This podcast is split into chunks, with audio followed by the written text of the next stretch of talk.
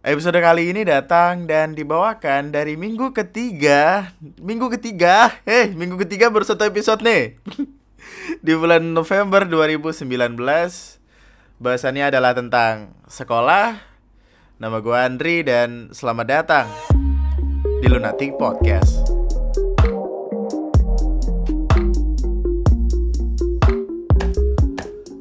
Podcast mana bang?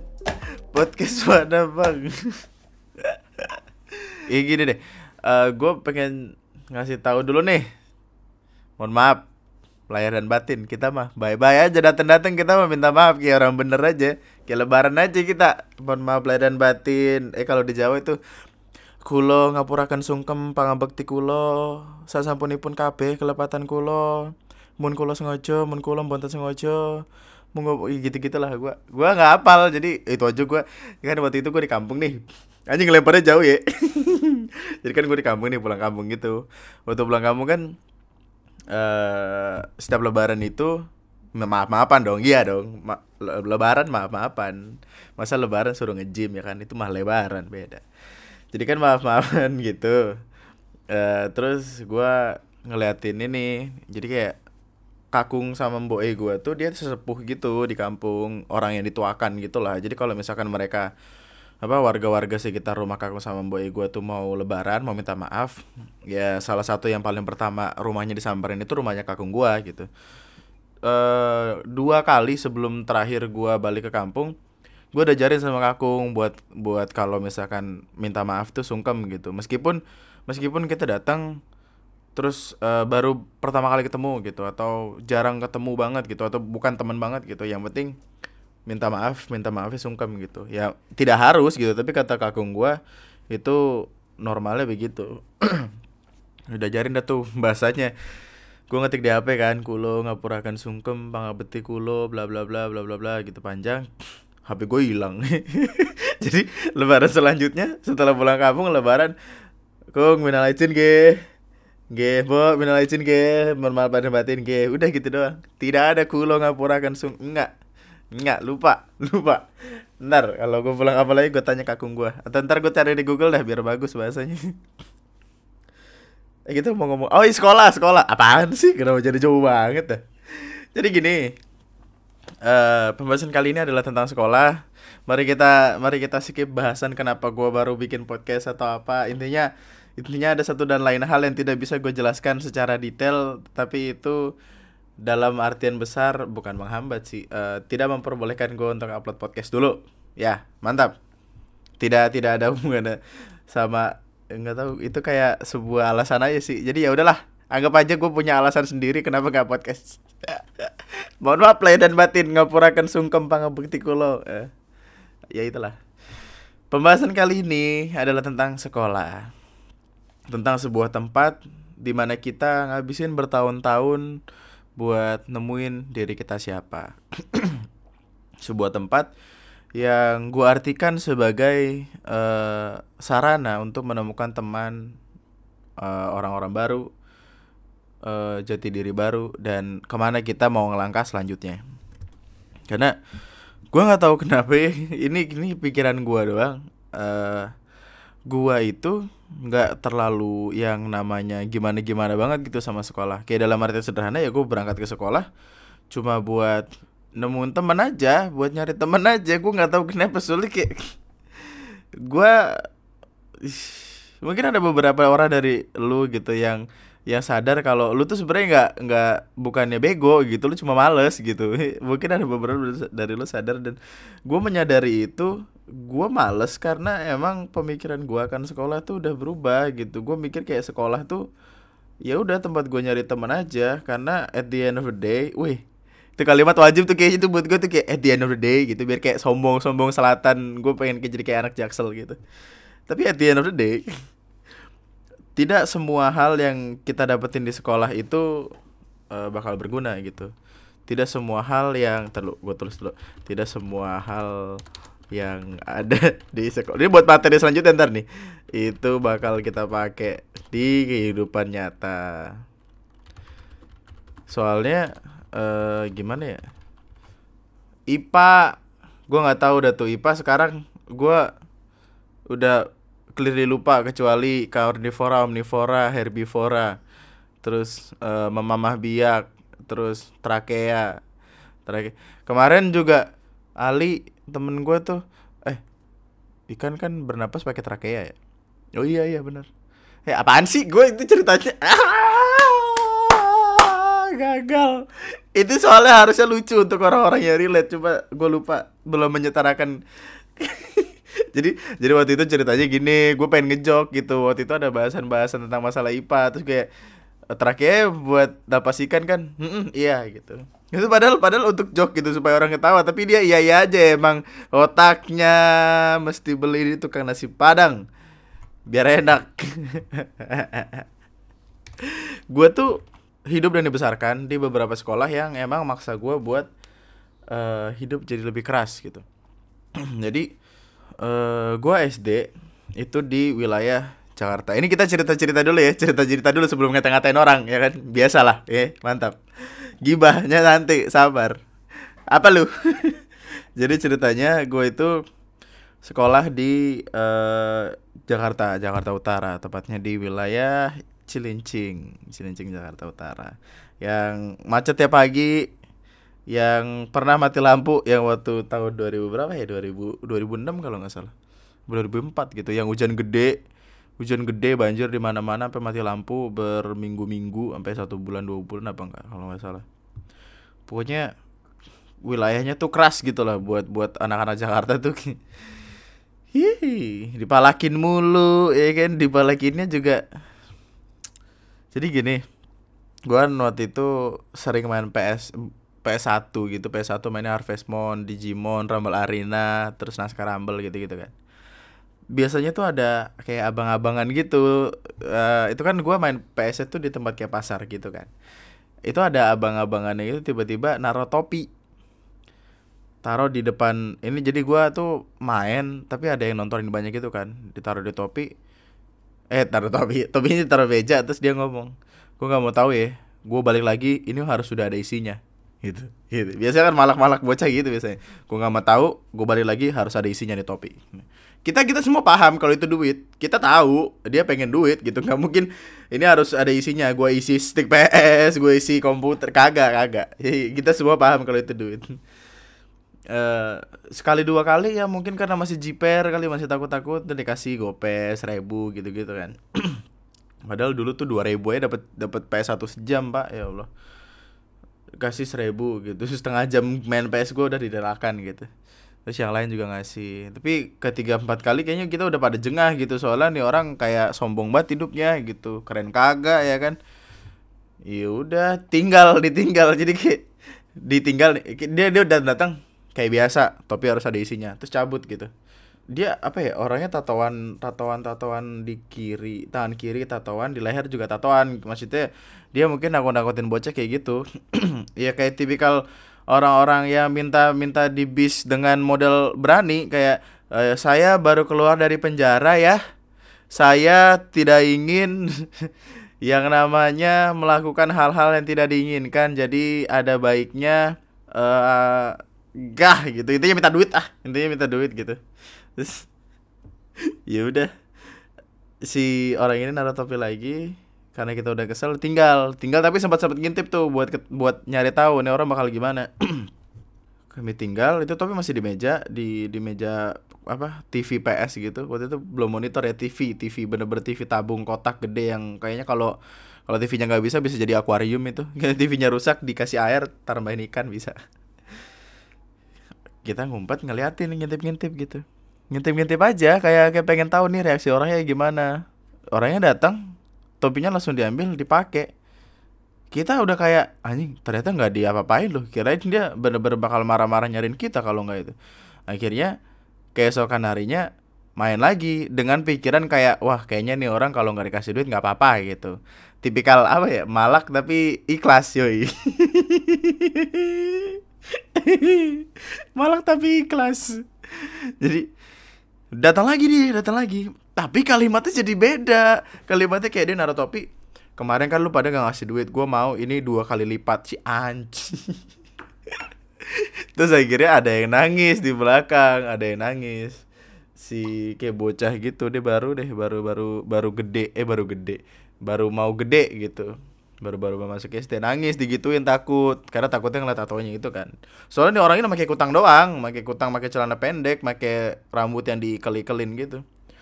Nangis tukang PS nyamperin. Tukang PS yang punya nih yang punya PS nyamperin. Ternyata yang punya PS ini selama selama itu selama kami di pala-pala kita dia nggak tahu. Jadi kayak ya diomelin dah tuh langsung ngabis diomelin sampai di ditampol-tampolin digambar-gambar oh jadi lu selama ini yang bikin PS gue sepi gitu apaan sih? Kenapa sih? Kita lewat jauh banget. SD gua di Jakarta Utara di tempat yang banyak uh, orang-orang yang keras gitulah. Jadi kehidupan di sana tuh memaksa kita untuk bertahan hidup dengan melakukan sesuatu gitu. Aduh jahat banget kesannya kayak kayak gimana gitu gue gue kayaknya sempat ngomong ini deh tentang masalah Jakarta sentris gitu kayak Jakarta Selatan isinya orang-orang kaya terus orang-orang yang kayak uh, gaul-gaul gitu which is literally uh, kayak kayak kayak kayak Kenya gitu bahasa Kenya kalau kata Us. Eh Kenya Kenya gitu. Kenya gue lapar. Gitu. terus uh, timur sama utara tuh kayak hidupnya keras gitu kayak bertu, ber, apa berjuang bertahan hidup gitu. Gue nggak tahu kenapa mungkin karena ada banyak kawasan kali ya di Jakarta Utara. Gue kan kerja sempat waktu itu ngantor di Jakarta Utara juga kan di uh, kawasan industri gitu. Ya, ya itulah pokoknya lah ya. Jadi intinya SDN, eh gue gak, gak perlu sebut namanya ya pokoknya SDN bla bla bla pagi gitulah. Jadi SD gue ini uh, gue cuman SD sampai kelas 5 waktu itu di Jakartanya karena di kelas 5 semester kedua gue pindah ke Bekasi karena mungkin waktu itu keluarga gue udah mikir uh, adik gue kan udah lahir tuh. Adik gue udah lahir terus ke rumah terlalu kecil untuk kami berempat kami tinggal di berempat jadi ya mutusin buat pindah ke Bekasi gitu. di SD yang ini di SD yang di Jakarta ini kayak gue sempet sempet cerita deh bagian di mana gue kayak berantem. Berantemnya tuh sampai uh, nonjok gigi orang sampai telunjuk gue nih luka codet gitu kayak kayak mamang-mamang. Mamang-mamang Eh, masa-masa SD menurut gue adalah masa-masa yang gimana ya? Kayak kita sering kali menyombongkan sesuatu yang yang se se tidak seharusnya disombongkan gitu. Kayak ini sumpah kemarin kan gue lagi duduk-duduk di teras nih ada ada dua anak SD lewat. Eh rumah kamu di sini? Iya. Banjir nggak? Banjir. Semana? Sepaha Ih enak ya kalau aku sedada doang. Sedada doang. Ya emang bocah namanya bocah dadanya juga ya paling Sedada ya bocah tidak tinggi-tinggi banget Tapi kayak doang. Mainnya tuh main perbandingan Jadi kayak kompetitif sekali Tidak ingin kalah gitu. Pokoknya di SD tuh gue kayak Dulu gue inget banget sempat ada pelajaran bahasa Inggris Yang mana pelajaran ini tuh uh, Diskriminatif gitu lah Kayak ngasih Apa ya ngasih jarak gitu loh main-main hebat-hebatan jatuhnya. Guru gua waktu itu di uh, eh, SD ada yang nanya ini pelajaran bahasa Inggris nih nyebutin nama-nama barang. Dia nyebutin barangnya terus yang murid-muridnya disuruh bilang e, angkat tangan kalau punya gitu. Jadi kayak apa sih? Dulu gua SD ya namanya SD orang-orang pada kompetitif semua nggak tahu. Jadi kayak ada yang punya oven nggak? Angkat tangan gitu. Padahal nggak punya sih anjing oven oven masak mie masih pakai rice cooker tuh. ada yang punya uh, blender nggak? Ada. Ada yang punya mobil nggak? Ada. Padahal ngontrak-ngontrak juga pada bareng-bareng gua. mobil mainan mungkin. Positive thinking, tidak apa-apa. Mobil mainan. Uh, di situ gua nggak tahu kenapa SD gua itu dihabiskan dengan uh, penuh rasa kesal gitu penuh rasa emosi. Gue beberapa kali ribut sama orang cuma karena masalah pengen aja. Jadi kayak sepele aja gitu karena pengen berantem doang. Ya gue nggak tahu emang gue kecil barbar apa gimana. Kita lagi ngangkat-ngangkat bangku nih jadi kan gue nggak tahu apa yang terjadi waktu itu gue lupa. Intinya dari itu kan dua lantai nih sekolah. Sekolah negeri dua lantai jadi gue uh, naik ke tangga nih, naik ke tangga gue bawa bangku sendirian. Tiba-tiba teman gue di atas udah sini gue aja gitu. Niatnya mungkin baik, untuk tolong menolong tapi entah kenapa ra- rasa egois gue berpendapat kalau oh dia biar biar kelihatan sama guru lagi bawa bangku kali nggak mau ah gitu terus dia tetap maksa udah sini gue aja gue aja jadi berantem udah sini gue aja gue gue gitu gue gitu akhirnya gue kesel gue dorong gue dorong eh, bangkunya gue dorong ke dia dia jatuh di tangga guling guling guling guling guling gitu dia bangun berat udah berantem aja gitu. Berantemnya iseng. Dulu juga eh, di SD gue ini kan kita tuh ada lapangan ada. Tapi kayaknya lapangannya tidak tidak terlalu menantang kata guru gua apa gimana. Di di sekolah gua samping kirinya tuh kayak ada jalanan untuk perumahan gitu. Tapi perumahannya belum dibangun jadi baru jalanan doang. Kiri kanannya itu masih tanah merah kalau olahraga disuruh lari muterin itu buset dah se- 1,8 kilo apa se- 800 meter kagak tahu lupa. Pokoknya seingat gua itu gua sampai keringetan semana-mana dah sejidat-jidat sedengkul-dengkul. Sampai gobios Mau tahu gobios gak lu bahasa bahasa mana ya gobios? Keringetnya gobios bahasa Jawa kali ya Eh. terus sekolah itu ngebawa beberapa kenangan cinta-cintaan gua nggak tahu kenapa apakah gua terlalu cepat akil balik apa gimana tapi SD tuh gua udah udah sempet yang namanya suka sama cewek gitu loh. Kayak tau gak sih lu? Ya mungkin cinta-cinta monyet gitu. Jadi tipikal bocah-bocah yang waktu ulangan kan gua ulangannya eh, duduknya masih cewek cowok tuh gua nggak tahu kenapa. Pokoknya duduknya cewek cowok mungkin eh, guru-guru di situ percaya kalau cewek sama cowok nggak bakal nyontek karena cewek sama cowok susah temenan apa gimana gitu. Duduk nih sama orang yang gua gue gue masih inget namanya Bella Ayu Wijaya. Siapa pun lu orang di luar sana thank you bro. Thank you bro. Jadi duduk nih duduk sebelah sama dia terus teman-teman kayak pada cie cie gitu. Cie cie iya apa? Cie gitu. Nggak tahu bocah digituin baper ya. Jadi kayak kok gue tiba-tiba demen beneran sama dia gitu. Setiap kali ngelewatin dia gue gue jalan dengan gaya yang menurut gue paling ganteng yang bisa gue keluarin. Kayak gaya-gaya Brad Pitt. Dulu kenalnya Brad Pitt pak yang ganteng-ganteng. Belum belum siapa tuh? Siapa namanya yang main Titanic? Ya pokoknya gitu deh. Bukan belum belum itu belum. Masih kayak jalan-jalan. Wih gaya hmm. waktu nggak ada dia eh, eh, eh, apa sih lu nggak bisa ngeliat di sini. Lupa gue Wah setiap kali gue ketemu sama si cewek ini perilaku gue berubah. Sok-sok gentle gitu hal paling hal paling gentle yang yang gue rasa dan gue ingat sampai sekarang. Gue nggak tahu apakah ini akan terdengar sebagai eh ria atau gimana tapi dulu tuh ini buat gue keren banget. Jadi itu kan kita masih beli buku kan masih beli buku paket kalau nggak salah. Apa disuruh beli untuk korup apa nggak tahu nggak apa-apa. Pokoknya ada buku nih buku paket. Yang tidak membawa buku paket disuruh berdiri di depan kelas waktu itu si cewek ini si Bella Ayu Wijaya dia tidak bawa buku. Enggak nggak bawa buku. Terus akhirnya dengan kesadaran penuh dan rasa kesatria yang tinggi udah pakai punya aku aja nih. Tuh, gue kasih ke bukunya ke dia. Terus gue kayak yang bu saya nggak bawa buku. Apa kamu sekolah niat atau tidak belajar tidak bawa buku? Akhirnya gue berdiri di depan kelas yang mana itu gue ngerasanya kayak bangga gitu. Gue berdiri di depan kelas ngelihat cewek yang gue perjuangkan belajar dengan buku gue yoi. Meskipun akhirnya dicoret-coret sama dia cuman ya udahlah nggak apa-apa kan. Dicoret-coret cewek cinta cinta nggak apa-apa.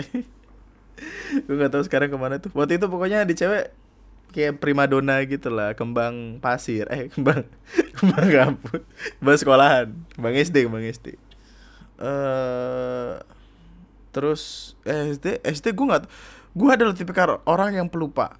Gue bahkan pernah bikin satu episode khusus buat ngebahas gue pelupa. Makanya gue nggak terlalu ingat SD gue gimana selain selain nakal terus lari-larian ngejar-ngejar cewek terus eh apa namanya jatohin badan. Gue nggak tahu apakah itu gue atau teman gue tapi ada ada ingatan ngeblur di mana jatuh jadi kayak itu kan lantai dua di bawahnya ada pohon gitu jatuh apa lompat apa iseng gitu jatuh gusur gusur gusur gusur luka luka gitu tapi kayaknya beneran dah singkat gue ini beneran gitu gue gue pengen ketemu teman-teman gue dulu dah Doni Alip Raka gitu orang-orang itu Eh bro, kalau dengerin bro, kita meet up lah. Berantem. Eh terus akhirnya gua masuk SMP. Dan gua nggak tahu kenapa ya SMP itu menurut gue adalah sebuah fase yang paling gue lupakan gitu.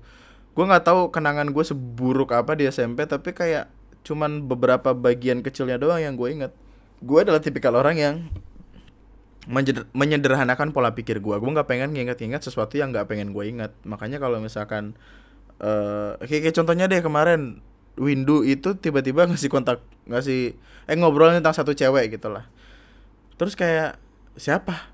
Gue gue gue bingung gue beneran bingung siapa gitu. Ini yang ini yang waktu itu pernah nyariin gue lewat lu gitu terus dia juga deket sama lu jadi ah siapa?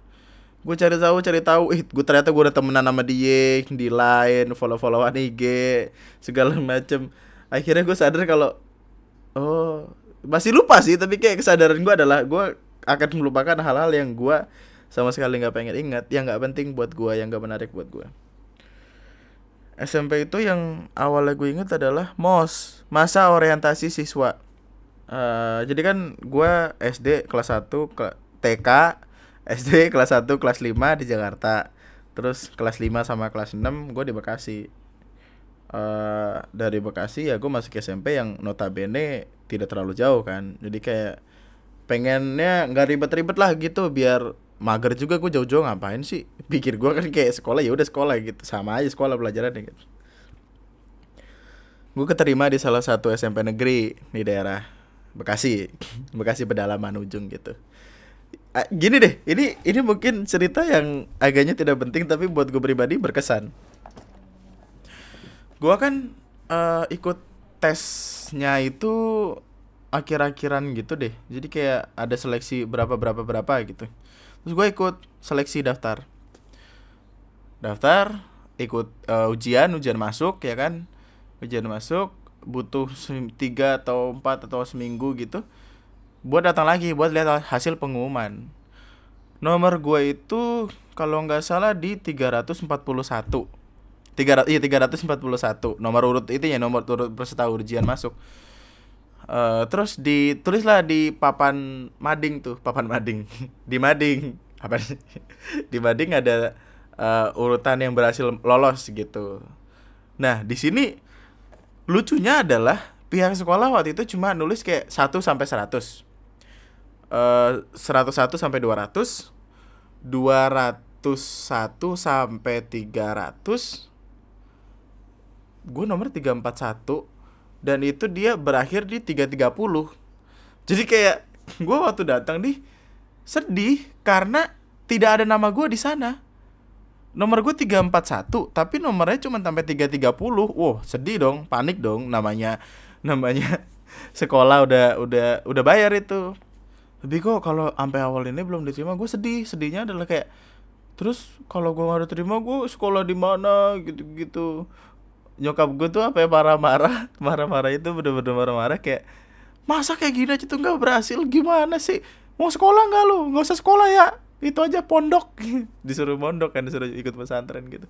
Nangis nangis. Bener-bener nangis di papan di papan tulisannya tuh nangis. Terus eh, inisiatif lah. Tapi mah bener nomor mas 341 gitu. Eh ada guru nih. Gue inget banget waktu itu guru BK keluar dengan dengan gagah berani gitu. Terus nyokap ngomong e, pak ini ini cuma sampai segini doang listnya anak saya nomornya 341 tapi kok nggak ada ya? Ternyata belum ditempel. Jadi ketinggalan. Jadi sebenarnya gue masuk cuma dibuat deg-degan doang. Ngeprank dia ngeprank. Sebelum prank berjaya gue udah di prank duluan sama bapak guru Kira, oh belum ditempel ya bu, bentar ya. Akhirnya diambil sama dia, ditempel lagi, dimasukin gitu. Hah? Maksud gue, gue udah nangis-nangis nih. Kenapa? Kok bisa? Kok bisa belum ditempelin? Bapak harusnya dari tadi kan bisa. Ya, oke, sip Akhirnya seneng tuh, ye masuk SMP gitu bisa sekolah gue, kagak jadi kagak jadi pesantren. No offense buat orang-orang pesantren, gue tahu itu pilihan lu atau pilihan keluarga lu nggak ada masalah sama itu. Cuma buat gue pribadi gue nggak bisa ya namanya ikut pesantren. Masuk SMP ngerasain yang namanya ospek. Nah gue nggak tahu kenapa eh, ospek waktu itu tuh agak-agak aneh gitu karena itu bener-bener yang murid barunya tuh rebel ya tipikal-tipikal bocah yang baru nemuin jati diri gitu rebel gitu buat ngegodain kakak kelas terus eh, yang kakak kelasnya yang jadi pembina-pembina itu yang osis osis. Itu kayak bener-bener kelihatan pengen pengen eh, kelihatan superior gitu. Jadi kayak ada penindasan di sana sini. Hmm, dan ya cara-cara Mose juga agak-agak membingungkan buat gua. Karena gua sampai di, disuruh buat ngebawa itu loh. Eh apa sih namanya? Telur. Telur ayam kampung ya warna putih. Eh putih kan ya telur ayam kampung ayam kampung apa yang negeri, sih pokoknya ayam telur ayam warna putih di dibuka dimakan mentah disuruh makan mentah jadi kayak di tek tek dibuka langsung dimasukin ke mulut gitu loh jadi kayak blok blok gitu Iya, gua sih tidak terlalu masalah ya. Nggak tahu kenapa paling kena-kena dikit doang, uwe dikit doang ya. Tapi nggak pengen muntah. Itu cewek-cewek masalahnya gimana? Masalahnya satu, bener-bener satu angkatan itu suruh bawa telur, telur, telur. Kenapa kagak lu rebus dulu lu makan? Caranya gitu. Nih, agak-agak aneh dah, sumpah. Gua nggak tahu kenapa mos tuh bener-bener jadi kelihatan kayak iya ajang balas dendam yang terselubung gitu loh. Padahal mah ya kita juga kagak peduli lu mau ngelakuin itu apa kagak mereka selalu alasan kayak kami ini ngelakuin itu buat eh ngelakuin ini tuh buat kalian kalian tuh bisa hargain kami gak sih? Iya nggak ada yang nyuruh lu. Osis kan daftar sendiri nggak nggak ditusuk-tusuk suruh eh osis osis enggak. Apaan? Meskipun begitu saya pernah ya namanya gue juga kan pernah jadi anggota osis di SMP tuh. Eh gue gue ngikutin kata ketua osis aja ada ada ada ospek eh ada ospek ada masa orientasi siswa ada mos ya gue ngikut aja gimana pun cara mereka gitu meskipun gue nggak terlalu yang aktif gimana gimana paling gue ngejailin orang doang yang gue yang gue lucu tuh gini ada satu nih bocah. Bader bat pak. Sumpah bader bat kayak itu apa? Bunderan di palanya. Apa sih bunderan di pala namanya? Anyang-anyangan uyung-uyungan. Undur-undur apa sih? Pokoknya. Unyeng unyeng unyengan unyeng unyengan di palanya tiga bagaimana bandel banget orang ini.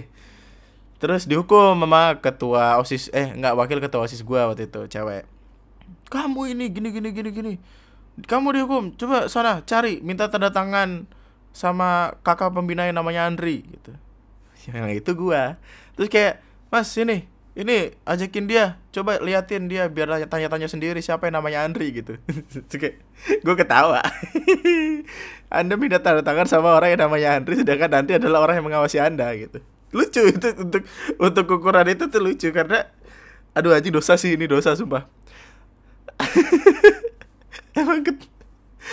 itu apa wakil ketua osis gue kadang-kadang suka brengsek juga sih. Dia udah tuh muter-muter nyari sambil gue liatin kan gue ngikutin dari belakang. Uh, dia nanya-nanya gitu kak nah yang namanya kak Andri yang mana ya? Gitu.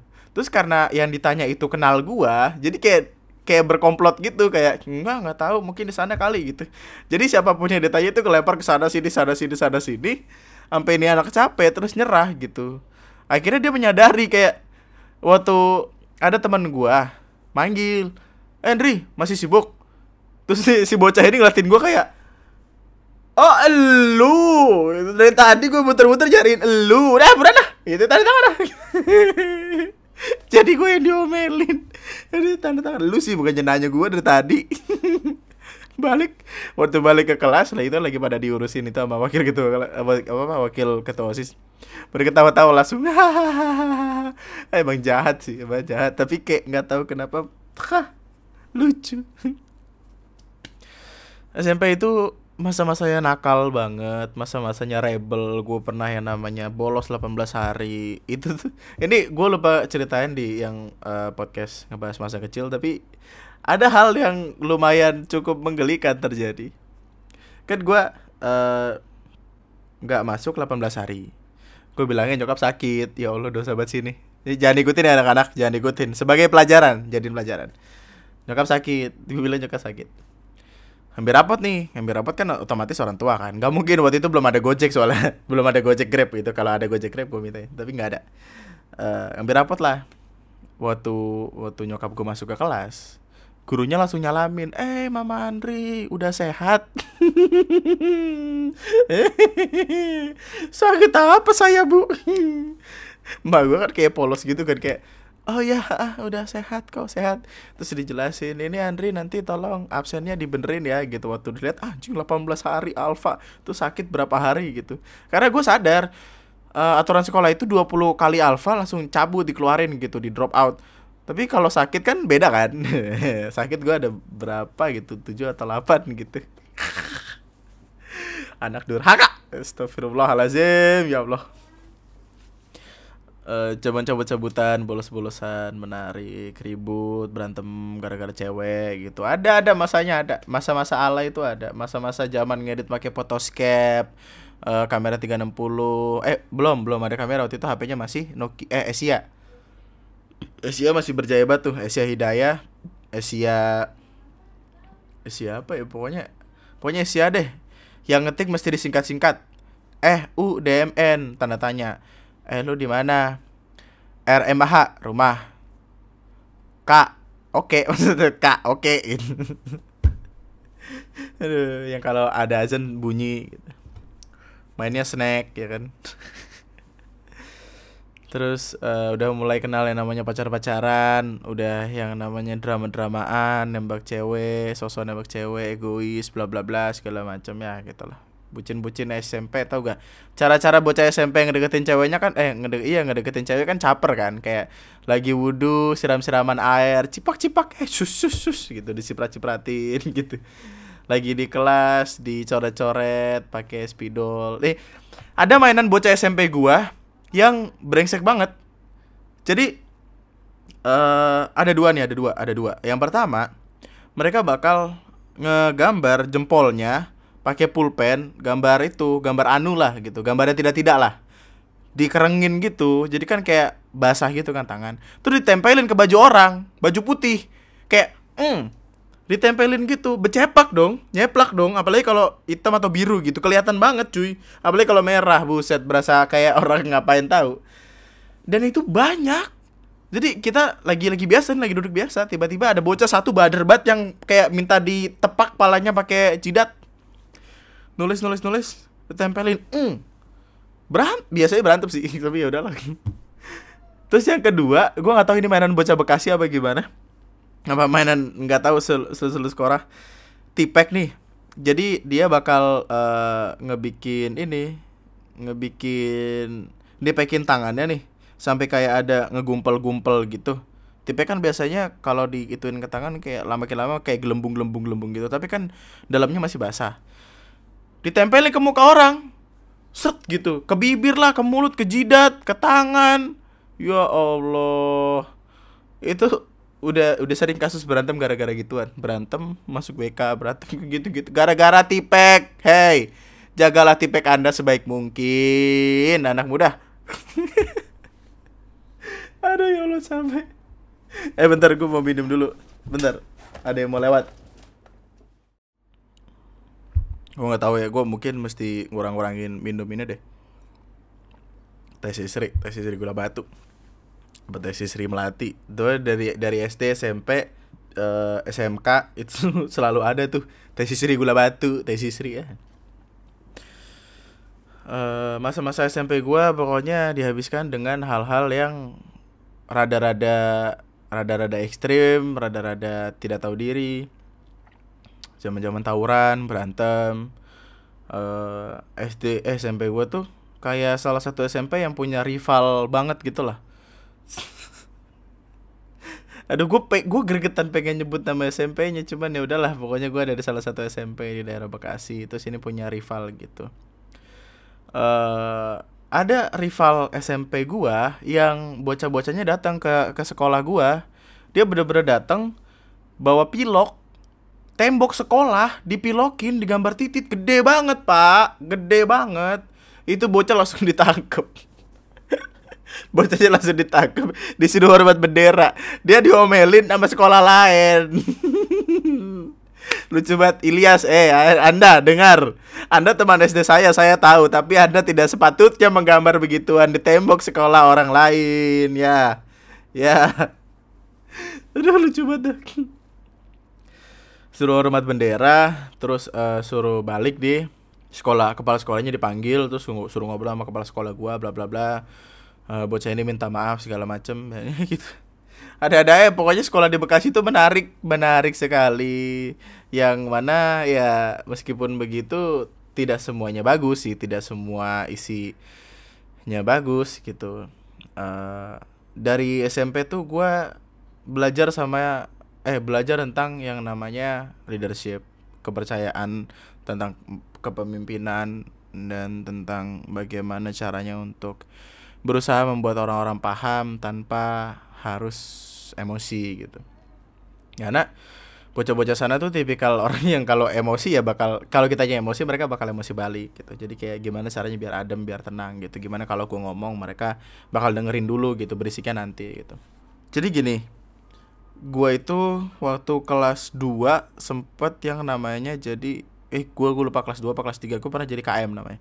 KM itu nggak tahu sebutan sebutan bocah Bekasi itu namanya KM tapi ya itu ketua kelas gitu sederhananya gitu.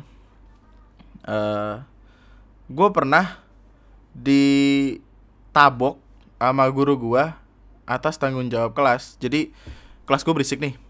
Berisik, bener-bener berisik gitu. Gue punya satu guru. Guru ini uh, galaknya bukan main tapi dia fair kalau orang salah diomelin eh kalau salah dibenerin kalau nakal diomelin kalau bener ya udah dipuji-puji gitu. Waktu itu gue ngelakuin kesalahan. Jadi kayak gue seolah-olah ngebiarin kelas gue berisik. Karena emang susah buat ngatur bocah-bocah ini. Otak-otaknya pada rada-rada gitu. Ini mungkin akan terdengar seperti sebuah pembelaan tapi nyatanya ya faktanya adalah gitu. Dia berisik nih. Uh, guru gue ini lewat. Lewat terus ngeliatin ngeliatin kelas kan. Ditanya siapa ketua kelasnya? Eh siapa KM-nya gue bangun nyamperin. Digeplak gue pakai itu apa tau gak sih buku buku buku buku tipikal buku buku paket guru gitu? Di di pelintir pelintir di gulung gulung tas pakai tang sakit pak. Ya allah. Langsung kayak diem. Tanggung jawab sama kelas gini gini gini gini. Duduk. Udah. Sedih sedih sedih. Yang lain langsung pada terdiam lesu tidak berdaya kayak udahlah diam aja lah. Nggak nggak udah cukup. Kita pura-pura belajar aja nggak apa-apa terus gue kayak yaudah lu kalau mau berisik tapi jangan kencang-kencang berisik jangan kencang-kencang Pak Supri adalah tipikal guru yang yang dapat respect tapi juga lucu tapi juga kadang nyebelin jadi uh, dia pernah yang namanya uh, sulap-sulapan gitu. Jadi SMP gue tuh kayak ada tempat ini loh. Ada kadang mungkin kalau SMK atau apa pensi gitu, tapi kayak ada sebuah perayaan gitu, terus anak-anak suruh ngumpul di tengah dan dia sulap gitu. Jadi gue nggak tahu apakah ini beneran gue nggak tahu ini gimana caranya. Tapi dia munculin beberapa atraksi yang serem. Eh enggak enggak serem sih yang menap, menakjubkan gitu. Jadi dia koran nih koran. Koran digulung-gulung kayak buat jualan kacang tau gak kacang kulit. Terus koran lain dimasukin dibakar. di koran-koran lain dibakar terus dimasukin. Abu-abunya gitu maksud gua. Ah muter-muter aja omongan lah. Abu-abunya dimasukin ke koran yang digulung tadi ditutup dibaca-bacain apa gitu nggak tahu. Terus dikeluarin lagi duit anjing dua ribu goceng ceban duit. Tiba-tiba keluar duit buset. Gua kalau jadi guru gua ini Enggak, enggak kerja gua. Bakarin koran aja gua gua nyetok koran yang banyak. Gua nyetok Sindo, nyetok detik ada juga sih detik koran tapi gak tahu. Udah nyetok koran aja gue daripada kita jadi bisa gitu dah. Tapi yang paling gua amazed adalah kejadian ketika guru gua ini uh, ini kelapa nih kelapa bener-bener kelapa full kelapa belum dibuka. Terus dia dibaca-bacain gitu dikasih aji-ajian gitu. Gua nggak tahu diapain. Di digetok pakai palu eh pakai apa sih dipukul eh dipukul dibelah. Dibelah pakai golok. Kenapa palu sih? Lu mau bikin rumah rumahan pakai golok dibuka. Itu cangkang eh apa sih? Batok batok kelapanya. Itu belum belum ada yang kebuka belum ada yang kegores sama sekali. Waktu dibuka tak keluar indomie goreng. Wadah seketika terkaget-kaget. Ah, apa nih? Hah? Serius itu gue sumpah itu kali pertama kayaknya yang gue bener-bener amazed sama sesuatu yang gak bisa dibuktiin. Dan gua nggak tahu gimana caranya. Tapi itu kelapa dibelah-belah dibuka indomie goreng masaknya kapan? Apakah di dalam ada warkop? Ada itu. Ada warbe apa sih? Aduh ya allah gue kan dan itu disuruh nyobain karena seperti ambil ambil ambil pakai tangan gitu. Tuh dimakan. Bener-bener indomie goreng rasanya. Kagak ada rasa-rasa kelapa goreng kagak indomie goreng. Gimana ceritanya gua nggak paham. Nggak nggak paham gua nggak tahu. Gua apakah itu ditaruh di dari bawah dari bawah kelapanya bagaimana gua nggak tahu. Dan uh, satu lagi tuh yang waktu kami lagi upacara nih. Lagi lagi upacara apa lagi? Upacara deh lagi pokoknya pokoknya baris-baris. Terus guru gue ini dia uh, megang telur. Telur aja telur ayam yang oranye itu. Dipegang sama dia terus ditaruh ke kantong. Dia ngomong-ngomong sebentar ngomong-ngomong sebentar. Kalian percaya nggak sama sesuatu yang nggak bisa kalian uh, rasain? Kalian mungkin susah buat jelasin. Terus dia apa uh, nyarongin badan ke kanan gitu. Tadi saya naruh apa di kantong? Telur pak gitu. Nggak ada yang sadar kalau di kantongnya udah tidak ada tuh telur. Nggak nggak ada. Hilang. Terus uh, dia nunjuk orang yang lagi baris. Di barisnya paling depan paling pojok kanan kalau dari daerah gue kan dia dari depan. Coba kamu periksa kantong. Dia tuh kayak kayak kosong gitu matanya. Nggak tahu kayak orang kesurupan gitu. Kosong matanya tuh waktu dipanggil eh kamu. Eh, gitu. Langsung kaget kan. Coba buka kantong kamu Boleh buka kantong apa ambil sesuatu di kantong kamu. Terus kayak di rogo-rogo dibuka telur. Kok bisa? Terus bener-bener telur pak. Ya Allah. Pindah gitu loh. Ini telurnya jalan sendiri apa gimana? Mantep juga. Gue pengen cari kalau ada telur bisa jalan sendiri pulang di waduh gila gigi sih parah. Aduh. SMP tuh tempat gue mempelajari sesuatu yang yang ada di luar nalar gitu. Tempat untuk ya bener-bener exactly masa peralihan dari bocah ke ya setengah bocah gitu lah di situ gue lagi alay-alaynya di situ gue lagi uh, berusaha buat kenal dunia lebih lagi gitu. Terus uh, eh, SMP juga kayak masalah nilai di SMP buat gue tidak terlalu penting ya. Buat gue di SMP tuh nilai ya ya udah gitu. Yang penting cukup. Yang penting cukup. Tidak tidak terlalu banyak tidak terlalu gede tidak terlalu kecil cukup aja gitu. Terus uh, tiga tahun di SMP masuk ke SMK gue sekolah di uh, sekolah menengah kejuruan eh, eh apa sih ah? Gue sekolah di salah satu SMK swasta di daerah Bekasi. SMK gue ini eh uh, salah satu SMK yang bisa dibilang untuk orang-orang terbuang dan orang-orang kaya gitu lah untuk orang-orang yang udah malas karena biasanya SMK swasta dipilih ketika kita nggak diterima di negeri kan? Tapi gue mutusin buat uh, masuk ke SMK ini karena ada multimedianya. Kayak satu alasan itu ada multimedianya. Karena gue anak yang bener-bener tertarik banget sama komputer teknologi Uh, dan ya yang paling cocok sama multimedia. Awalnya gue pengen masuk ke TKJ, teknik komputer jaringan, tapi kayak itu tentang masalah kabel-kabel segala macam. Gak, nggak paham gue. Gue pahamnya itu kan software-software itu lebih menarik buat gue. Uh, waktu itu gue bener-bener hopeless aja kayak nggak nggak pengen nyari yang negeri kagak kena males gitu. Toh di negeri juga ya kayaknya jauh dari rumah jadi keputusan itu udah bulat udah di situ aja gitu daftar diterima meskipun mahal ya tidak apa-apa. Nyokap nyokap gue kayaknya yang penting gue niat sekolahnya dan cara untuk gue niat sekolahnya adalah dengan ditaruh di sekolah yang gue pengen. Uh, eh, SMK gue mulai di SMK gue mulai nemu jati diri gue ke mana terus masalah pacar-pacaran juga agak dikurang-kurangin. Masih memang masih kayak ke bawah SMP-nya gitu kayak SMP ke SMK kan kelas 1 masih ya ke bawah-bawah SM, SMP masih alay-alay bocah. Kelas 2 mulai mulai paham gimana cara dunia bekerja. Kelas 3 udah mulai sedih-sedihan karena mau lulus ya kan? Kelas 3 tuh biasanya kuat-kuat keluar tuh uh, kita masuk bareng keluar harus bareng ya kan? Ya, meskipun agak ambigu tapi ya bagus lah gitu. Maksudnya lulus bareng-bareng gitu. Uh, di SMK tuh uh, kayak ini bakal panjang sih mungkin ini bakal gue sambung ke episode selanjutnya aja ya. Apa gimana nih? Jadi deh ter ter gue gue sambung aja deh di episode selanjutnya ya. Oke mantap. Eh bakal gue bahas secepatnya masalah di SMK tuh soalnya ada banyak hal kayak terlalu banyak mungkin bakal jadi sejam sendiri. Jadi itu aja buat podcast gue kali ini untuk sementara ya untuk saat ini. Ada ada part selanjutnya nanti. Ini baru part satu. Part 2 uh, ya secepatnya lah secepatnya lah. Ya mantap. Uh, maka itu aja buat podcast gue kali ini. Subscribe kalau lo masih mau dengerin gue ngomong. Uh, follow di Spotify Apple Podcast yang spot eh, ah lah bingung. Uh, follow sosial media gue di @lunatic twister itu ada di Twitter sama Instagram. Buat yang mau ngirim email di newrhi@gmail.com besok gue bakal bacain. Uh, nggak besok juga sih, pokoknya episode selanjutnya. Uh, sampai jumpa di podcast gue selanjutnya. Mohon bersabar ini ujian tapi tenang semua schedule bakal aman terkendali untuk ke depannya ya. Ingat bahasan kita adalah tentang SMK nanti. Kah. Nama gue Andri sekian dan